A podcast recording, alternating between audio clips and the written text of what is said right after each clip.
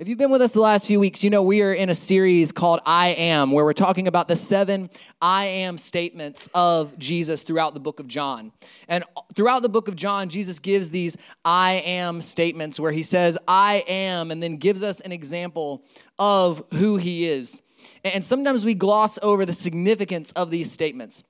And so we wanted to be really intentional leading into the Easter season to really remind ourselves, or maybe for some of you, you're hearing it for the first time, who Jesus is.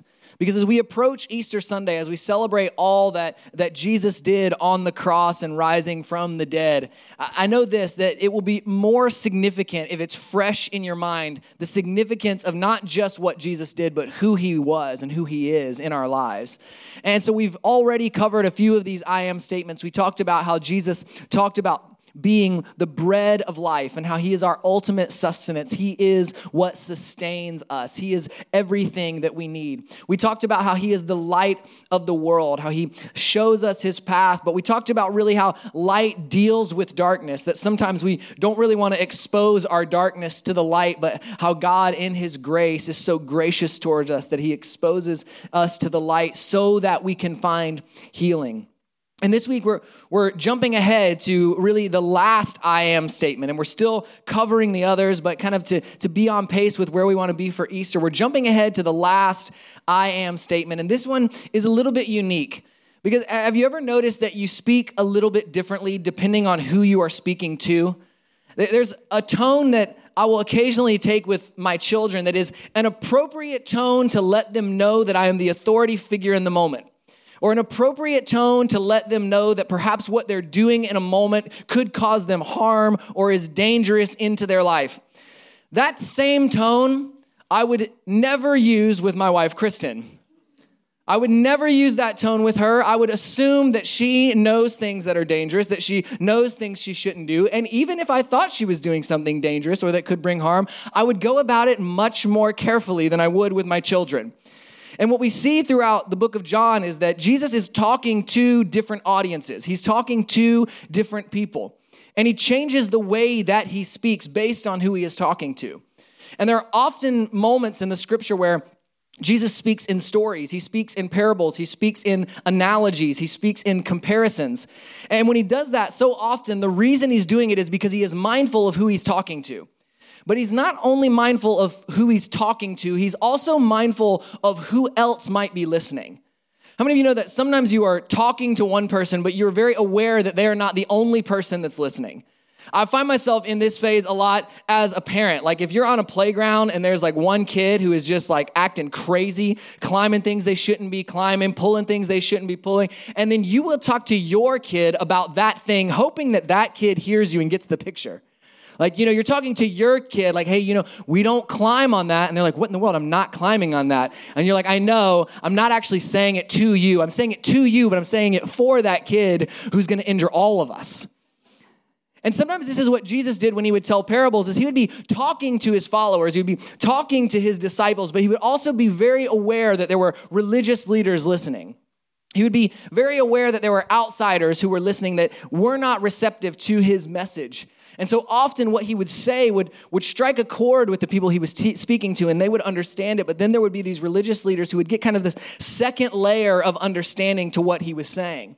But in this final I Am statement, it, it's a little bit unique because in this final I Am statement, he's speaking to his closest followers. He's speaking to his twelve disciples. And how many of you know that there's a different way, there's an unguarded way that you speak when you're speaking to people that, that you know are your closest friends and your closest allies and the people that you know love and care for you the most. And he's speaking to those people, and so he speaks a little differently. But the context is also different because this is some of Jesus's final words to his disciples, and he knows that it, it won't be long before he goes to the cross. He knows that his death is imminent in that moment, and so he knows that this is going to be one of his final opportunities to drive home to his disciples who he is and why he came. And in this moment in John fifteen, beginning in verse one, this is what he says. And this is kind of in the middle of one of the longest portions of scripture we have that is recording the words of Jesus. It's almost like in this moment, as he knows that he's with his disciples for the last time, he, he wants to get out everything that he can in this moment. He wants to say everything in he, that he can in this moment to drive home the purpose of why he came, because he knows in this moment that they are about to walk through a real season of uncertainty. He knows that they are about to be really tested in what they know of him so far. That they've seen what he's done, they've heard what he's, what he's said, but he's about to go to the cross, and there is going to be this period where perhaps they don't understand all that is going on. And in chapter fifteen, verse one of the book of John, he says, "I am the true vine, and my Father is the gardener. He cuts off every branch in me that bears no fruit, while every branch that does bear fruit he prunes, so that it will be even more fruitful. You are already clean because of the word I have spoken to you. Remain in me, and I will remain in you. No branch can bear fruit by itself. It must remain in the vine. Neither can you bear fruit unless you remain in me. I am the vine, you are the branches. If a man remains in me and I in him, he will bear much fruit, but apart from me, you can do nothing. If anyone does not remain in me, he is like a branch that is thrown away and withers. Such branches are picked up, thrown into the fire and burned.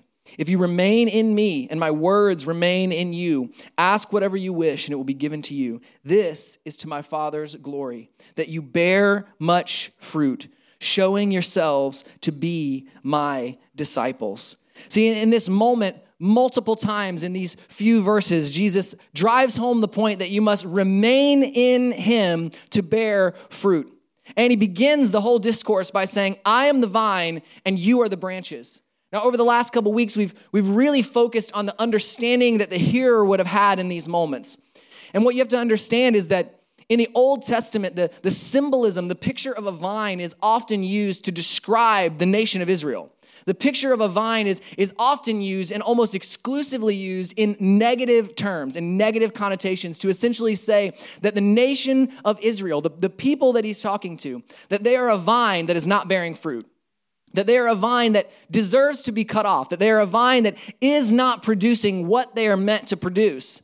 And so for all of their lives, they've grown up hearing that the nation of Israel is this vine, that their people are this vine that is unable to bear fruit, that is unable to actually achieve what it is they were created to achieve.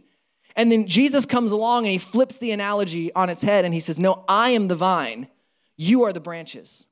And so when Jesus says, "I am the vine," what he's doing in that moment is he's taken this picture that they've had their entire lives, this narrative of failure and judgment over their people, and he's turning it on their head and he's saying, "What you were unable to do, I have come to do for you." That, that as, as you have always known yourself under this banner of judgment, under this banner of failure, I am now the vine that will help you to produce what you were created to produce.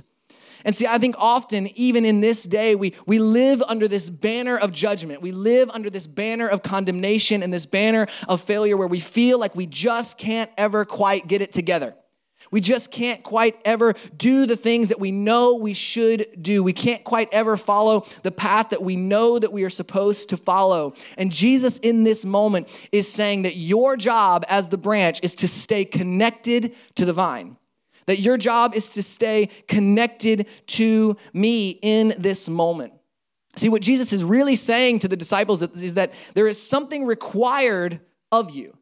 That as a follower of Jesus, we're all required to bear fruit. But what he's really saying is, I'm requiring to do, I'm requiring you to do something that you actually can't do. Have you ever been required to do something that you know you can't live up to? Like, have you ever been given a task that you know you cannot win at, you know you cannot succeed at? When I was growing up, we went to this same summer camp every year as a kid, and, and I remember my first year at the camp, and everybody had to take a swim test, and I hated the swim test because I was a good swimmer, but I was terrible at treading water. I could not tread water at all. And I, I had to take this swim test over and over each year. And I remember the first year I took the test and I failed, so I had to be in the red swim area. And nobody else my age was in the red swim area. The red swim area was completely enclosed by a dock, and I could stand in it. I was a short kid, and I could totally stand in it. There was not a lot of fun going on in the red swim area. The blue swim area was on the other side of the dock, and it was just the wide open lake. You could swim in the lake. There was a trampoline in the blue swim area. There was a slide in the blue swim area. And I spent the whole summer frustrated that I was not in the blue swim area. So the next year, I go to camp. I'm still a good swimmer. I still can't tread water. ninety seconds we had to tread water in order to be in the blue swim area. And there was this camp counselor named Pat. Everybody has a good camp counselor at some point in their life, I hope. Someone that just really connects. And the year before, I had really connected with Pat. Year two, Pat was a lifeguard. And so he was doing the swim test. And he said, hey, why don't you be in my group for the swim test? And I thought, this is great. So we do the swim test. We do the swim test. And I still don't pass the treaded water portion. And so I come back the next day, and Pat says, listen, I'm going to give you another chance at the swim test, and I'm going to give you some advice.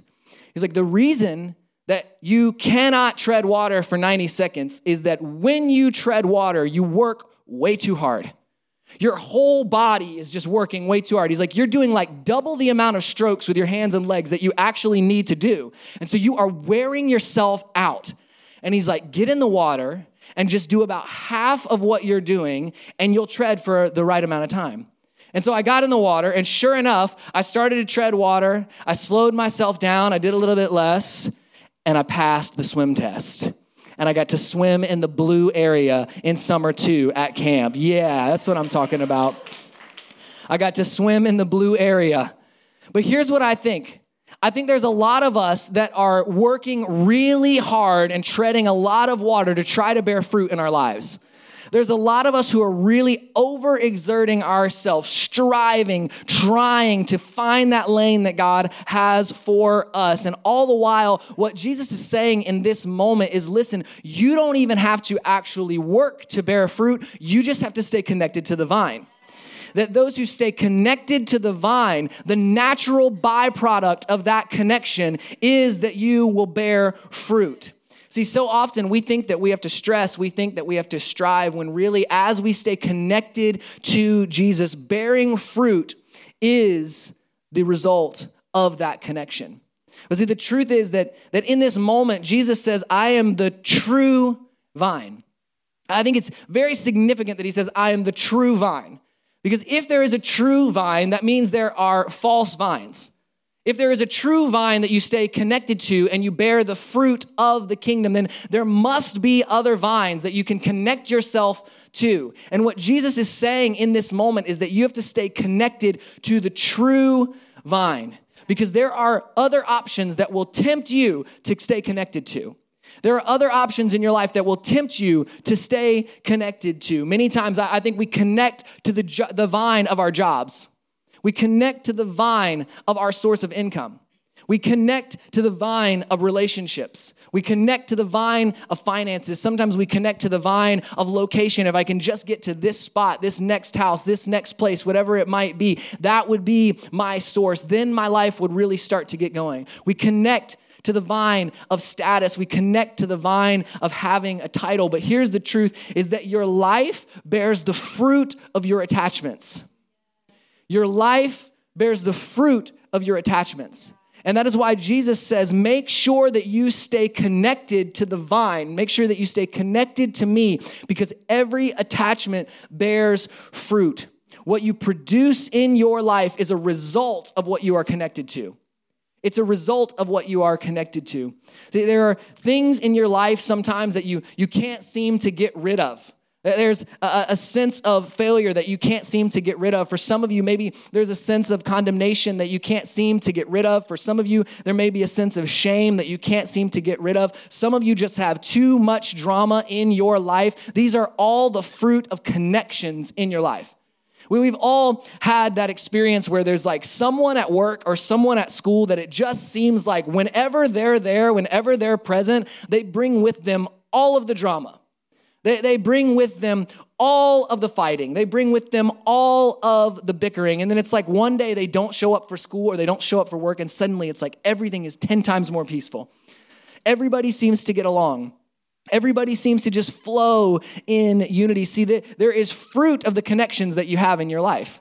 There is fruit of the people and the places and the things that you connect yourself to.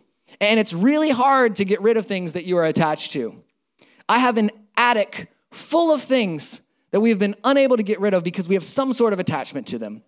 Totes and totes full of drawings that my kids drew that no one will probably ever see. But for some reason, you just can't get rid of them. Things that, that have some sentimental attachment to them. It's hard to get rid of things that you are truly attached to. And this is why Jesus says you need to be attached to the right things. You need to be attached to me. You need to remain in me. See, if you don't like the fruit of your life in this season, pay attention to what you're attached to. If you don't like the fruit of the season of this of this season of your life, pay attention to what you're attached to. Pay attention to what you are connected to. Pay attention to who you are connected to. Pay attention to the things that you look to as the source of your life.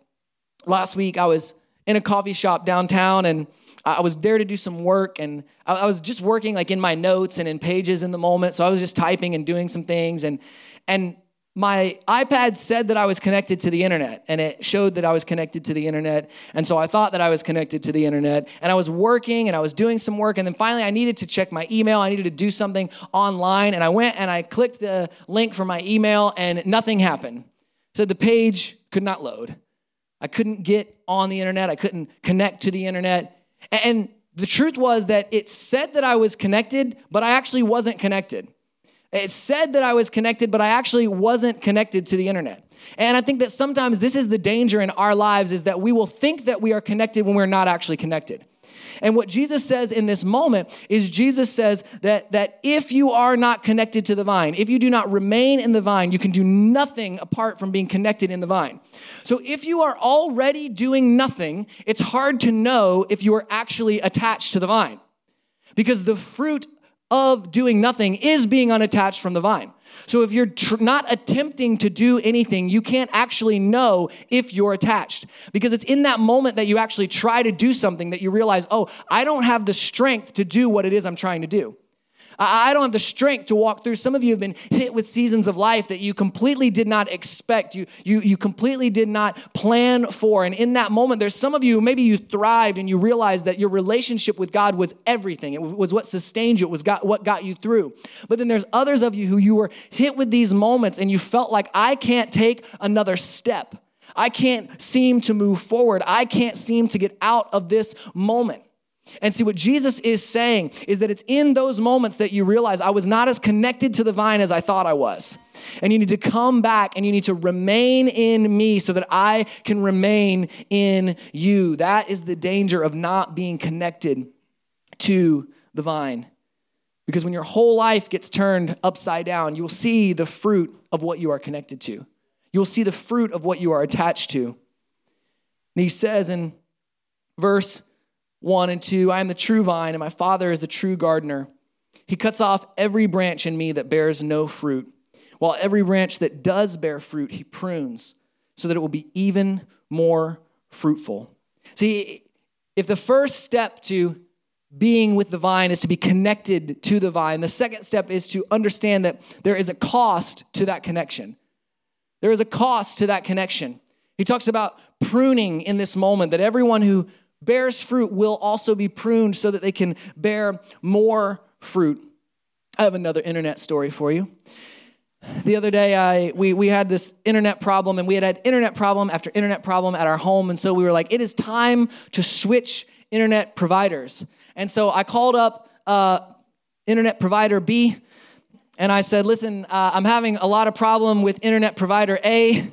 Can you help me? And they said, yes, we can come out. They said, they said, you don't even need anybody to come out. You can come to our store. You can pick up the box that we have. You can plug it into your current um, line, and you will immediately be connected. You'll immediately be online. You'll be good to go. And I was stoked because uh, internet company A, that's uh, Frontier, said, it's hard. It's too hard to keep track of them. Frontier said, Frontier said it's going to be five days before we can come out. And I work from home. I was like, this is like, I might as well just go on vacation or something.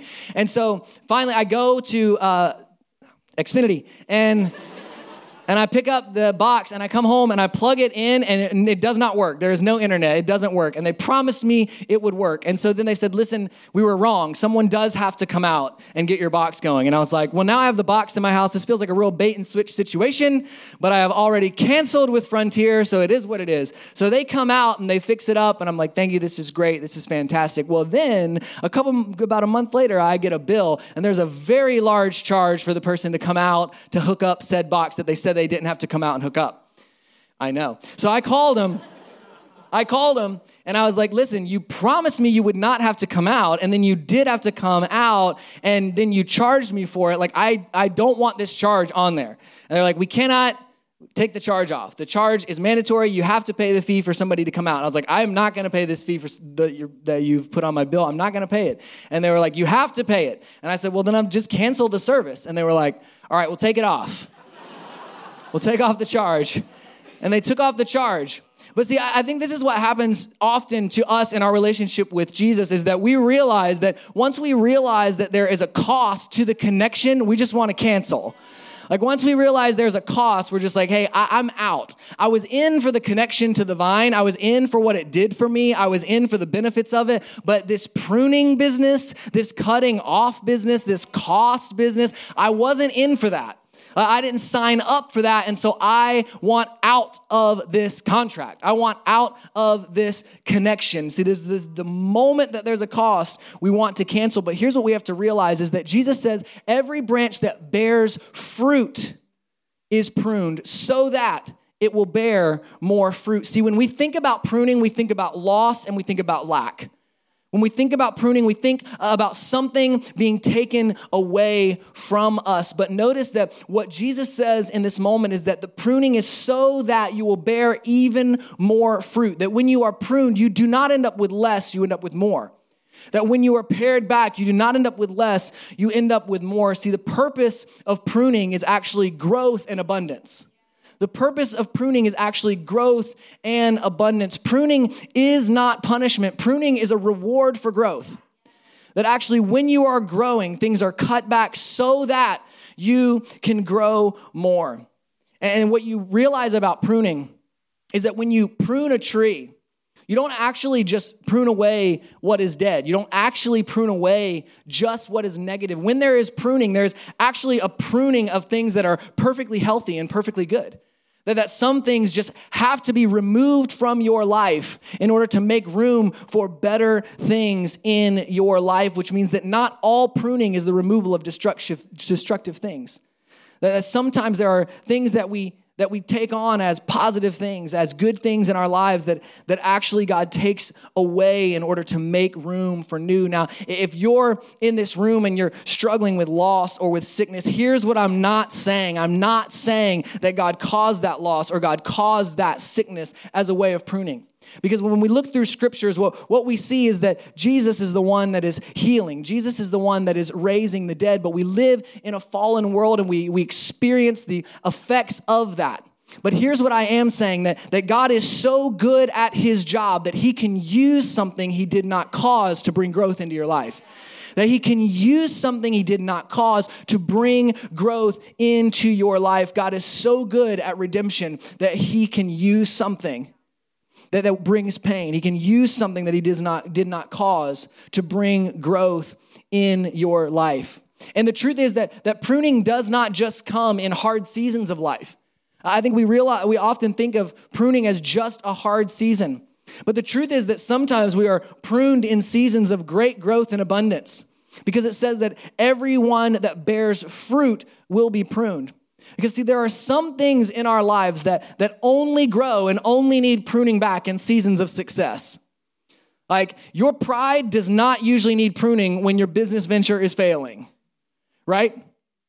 But, but then when suddenly you have all of this success and all of this abundance, often that pride will creep up. And it's in those seasons that, that sometimes we are pruned back. See, we have to realize that pruning is not punishment, but it's an opportunity for growth. That that when we are pruned, we should look for new growth in the next season. Because a season of pruning is always followed by a season of more growth. Not just the regrowth of what was there, but additional growth. Abundance in growth. And that is the reason that, that sometimes we are pruned. The artist Michelangelo famously said when he was asked about the figure of David that he carved from stone, he said, I, I saw the face of David in the stone before I began, and I simply chipped away everything that was not David. And I think that when we look at our lives, this is what Jesus is saying that he does with our lives, is that he sees the beautiful work of art. He sees what we were created to be, and he chips away everything that is not making you more to be. See, he's not making you less. He's making you more. But the problem is that so often we settle for superficial fruit rather than supernatural fruit. But we settle for superficial fruit that we have brought on our own, superficial fruit that we have created on our own, that through our own connections we have produced, when what Jesus is saying is, I want you to produce fruit that lasts. I want you to produce fruit that lasts. And the only way to do it is to abide and remain in me. Galatians chapter five says this, beginning in verse nineteen. It says, the acts of the flesh are obvious: sexual immorality, impurity and debauchery, idolatry and witchcraft, hatred, discord, jealousy, fits of rage, selfish ambition, dissensions, factions, and envy, drunkenness, orgies, and the like. I warn you, as I did before, that those who live like this will not inherit the kingdom of God. But the fruit of the Spirit is love, joy, peace, patience, kindness, goodness, faithfulness, and self-control. Control. This is the fruit that we were created to bear. And what Paul is saying in this moment is that there is a fruit that you can bear in your flesh, but it does not bring life. But there is a fruit that you can bear when you are connected to the vine that will bring life into your bones. This is the fruit that we were created to bear. And I think it's important to notice that, that this is the fruit of the Spirit. It is not the fruits of the Spirit. Like you, you do not grow in them selectively. Like you grow, you do not just grow in patience, because when you grow in patience, you will grow in joy. When you grow in self-control, you will grow in joy. These are meant to work together as, as one fruit of the Spirit that we are meant to grow in and to produce. And so what does it look like to bear fruit? Bearing fruit looks like loving when we are hated.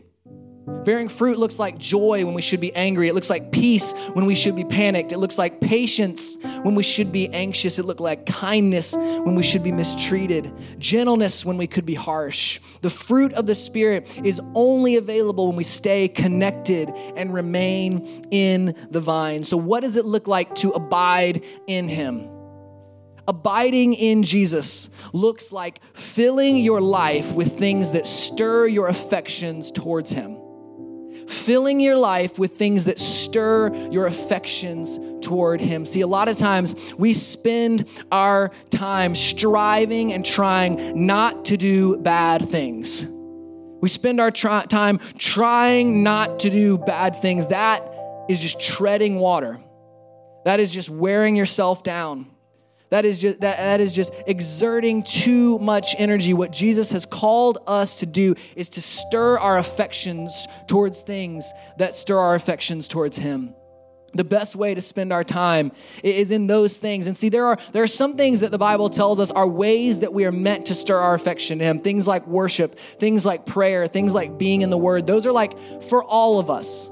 Like those are things that we should all do in order to abide in Jesus. But can I just tell you, there are things that for each and every one of us are unique to us that stir our affections towards God, that stir our affections towards him. Like I'm a very musical person, and music is a way, like even outside of worship, like I can be listening to classical music. I can be listening to just about anything. And there are moments where something about it stirs my affection towards God. Because the way that he created me with my love for music and, and my, my uh, joy in music, there is something in that that comes alive in me in those moments. And I would encourage each of you to find those things that stir your affections for Jesus. Find those things that point your attention towards Jesus. There was a psychologist named John Bowlby who did a study that is now known as attachment theory. It's now known as attachment theory. And basically what he said is that there are secure attachments and insecure attachments. And insecure attachments occur when you feel comfortable with a person and confident in their ability to provide for you. When you feel comfortable in their presence and confident in their ability to provide for you, you have a secure connection. But insecure attachments, insecure attachments where you're not quite sure if you're comfortable in someone's presence, there's, there's distance there. If you're not quite sure or not quite trusting in their ability to provide for you, those type of attachments produce anxiety, avoidance, and distress. So a secure connection leads to abiding, and an insecure connection leads to avoiding and disconnection. Have you ever had like a relationship that goes south, and so you just always avoid that other person? Like maybe it's a personal relationship, maybe it's a work relationship, but the relationship goes south, and your answer to that uh, that friction, your answer to that awkward relationship is just to completely avoid it. And usually we take it one step further, and we don't just avoid that person, but we avoid places that we think that they might be. We're like, if they're gonna be there, I'm not gonna be there. Like if there's a chance they might be there, I'm not gonna be there. And so we avoid the people and the places where we have had these disconnected moments. And my fear is that we do this same thing with God. That when we feel as though our relationship with God has been damaged, when we feel as though our relationship with God has some level of disconnect in it, instead of abiding, we end up avoiding. Instead of abiding, we end up avoiding in those moments. See, that, that's why it's maybe difficult for some of you to even walk into a place like this, because you're like, I, I need to just avoid any place that God might even be. Like any place that God might show up, I need to avoid, because my relationship with him is not a strong connection. My relationship with him is not a strong connection. And I know that in a room like this, there are people who feel that way, because there was another study done by another psychologist named David Brenner where they studied thousands and thousands of patients. And they asked each patient over a long period of time, believer or unbeliever, they asked, what do you think God's view of you is? If there is a God, what do you think he thinks of you? The number one answer by far, it wasn't even close, was disappointment. It wasn't even close. If you can say in one word, if there is a God, what is his view of you? Number one was disappointment. And see, this is a tool of the enemy to make you believe that God is disappointed in you when he is actually delighted in you. It's a, it's a tool of the enemy to say God is disappointed in you, so you cannot draw near to him. God is disappointed in you, so you cannot abide in him. You must avoid him, because there is a brokenness in that relationship. See, too often when we when we view God through that lens, what we do is we base our acceptance on our performance. We base our acceptance on our performance. And see, to remain in him is to remain in how he feels about you, not how you think he feels about you. It's, it's to remain in how he feels about you, not how you think he feels about you. It's not to remain in how you feel about yourself. It's to remain in how he feels about you. See, notice at the very beginning of this verse, he says, abide in me. You're already clean because of the word that I have spoken. At the beginning of the book of John, John describes Jesus as the word, that Jesus was the word coming to life, coming to walk in and among us. And so what he's saying in this moment is that because of me, because of me, you are already clean. So now abide in me. And see, we get it reversed where we think I have to clean myself up so that I can come and abide in him. But what Jesus is saying is come and abide in me and I will clean you up. Come and abide in me and I will clean you up. You don't have to get it all together before you come. You don't have to get it all together before you come and abide in me. See, avoiding is the worst thing that you can do. Avoiding is the worst thing that you can do when you're called to abide, because when you avoid, you're actually staying away from the solution to your problem. But Jesus has called us to abide in him, to stay connected to the vine. And he says, he goes on to say that if you abide in me, I will give you my Father's joy that he has put in me, and it will be your joy, and your joy will be complete. Now, there are some of you in this place this morning that would say, I don't know if I've ever known complete joy. I don't know if I've ever known this concept of complete joy. And that's because you have yet to experience the abiding love of Jesus that puts the Father's joy in you. It says, the joy that he gave to Jesus, I will give to you. The greatest level of joy you could ever experience is a byproduct of abiding in me. See, I think sometimes when we think about abiding, when we think about remaining, we think it's like some sort of next level of following Jesus. Like there's just following him, and then there's those that abide in him. But abiding in him is supposed to be the first step in our relationship, that we just step in and we say, I'm connected to the vine. I want to bear the fruit of what he has for me in this moment. See, in that moment, he says, you are already clean because you've believed. Level one is already taken care of. You've believed in the word that I sent, and so you are already clean. And here's what I know is that the world, our city, Sarasota, it doesn't just need people who believe, it needs people who abide and bear fruit. It doesn't just need people who understand that they're clean because they believe in Jesus. It needs people who are abiding in him and bearing the fruit of that relationship, because this is how you will be known as my disciples. You're not known as my disciples by your beliefs. You're not known as my disciples by the fact that you just accepted the word. You are known by my disciples when you bear fruit. You are known as my disciples when you bear the fruit of the relationship that you have in me. It's not just about believing, it's about abiding. So we have to examine the connections that we have in our lives, and we have to restore the place of Jesus as our ultimate source. We have to restore the place of Jesus as the vine in our lives. We have to restore our trust in him to know we don't have to avoid. We can come to him exactly how we are, and we can say, here I am. I stir my affection towards you. I abide in you, and I believe that the natural byproduct is that I will bear the fruit that you have for my life. I'm done trying to do it on my own. I'm done trying to work up my own fruit. I'm done treading water. I'm done exhausting myself. I'm ready to abide and bear the fruit that you have for my life as the natural byproduct of my life. Would you bow your heads and close your eyes all across this room this morning?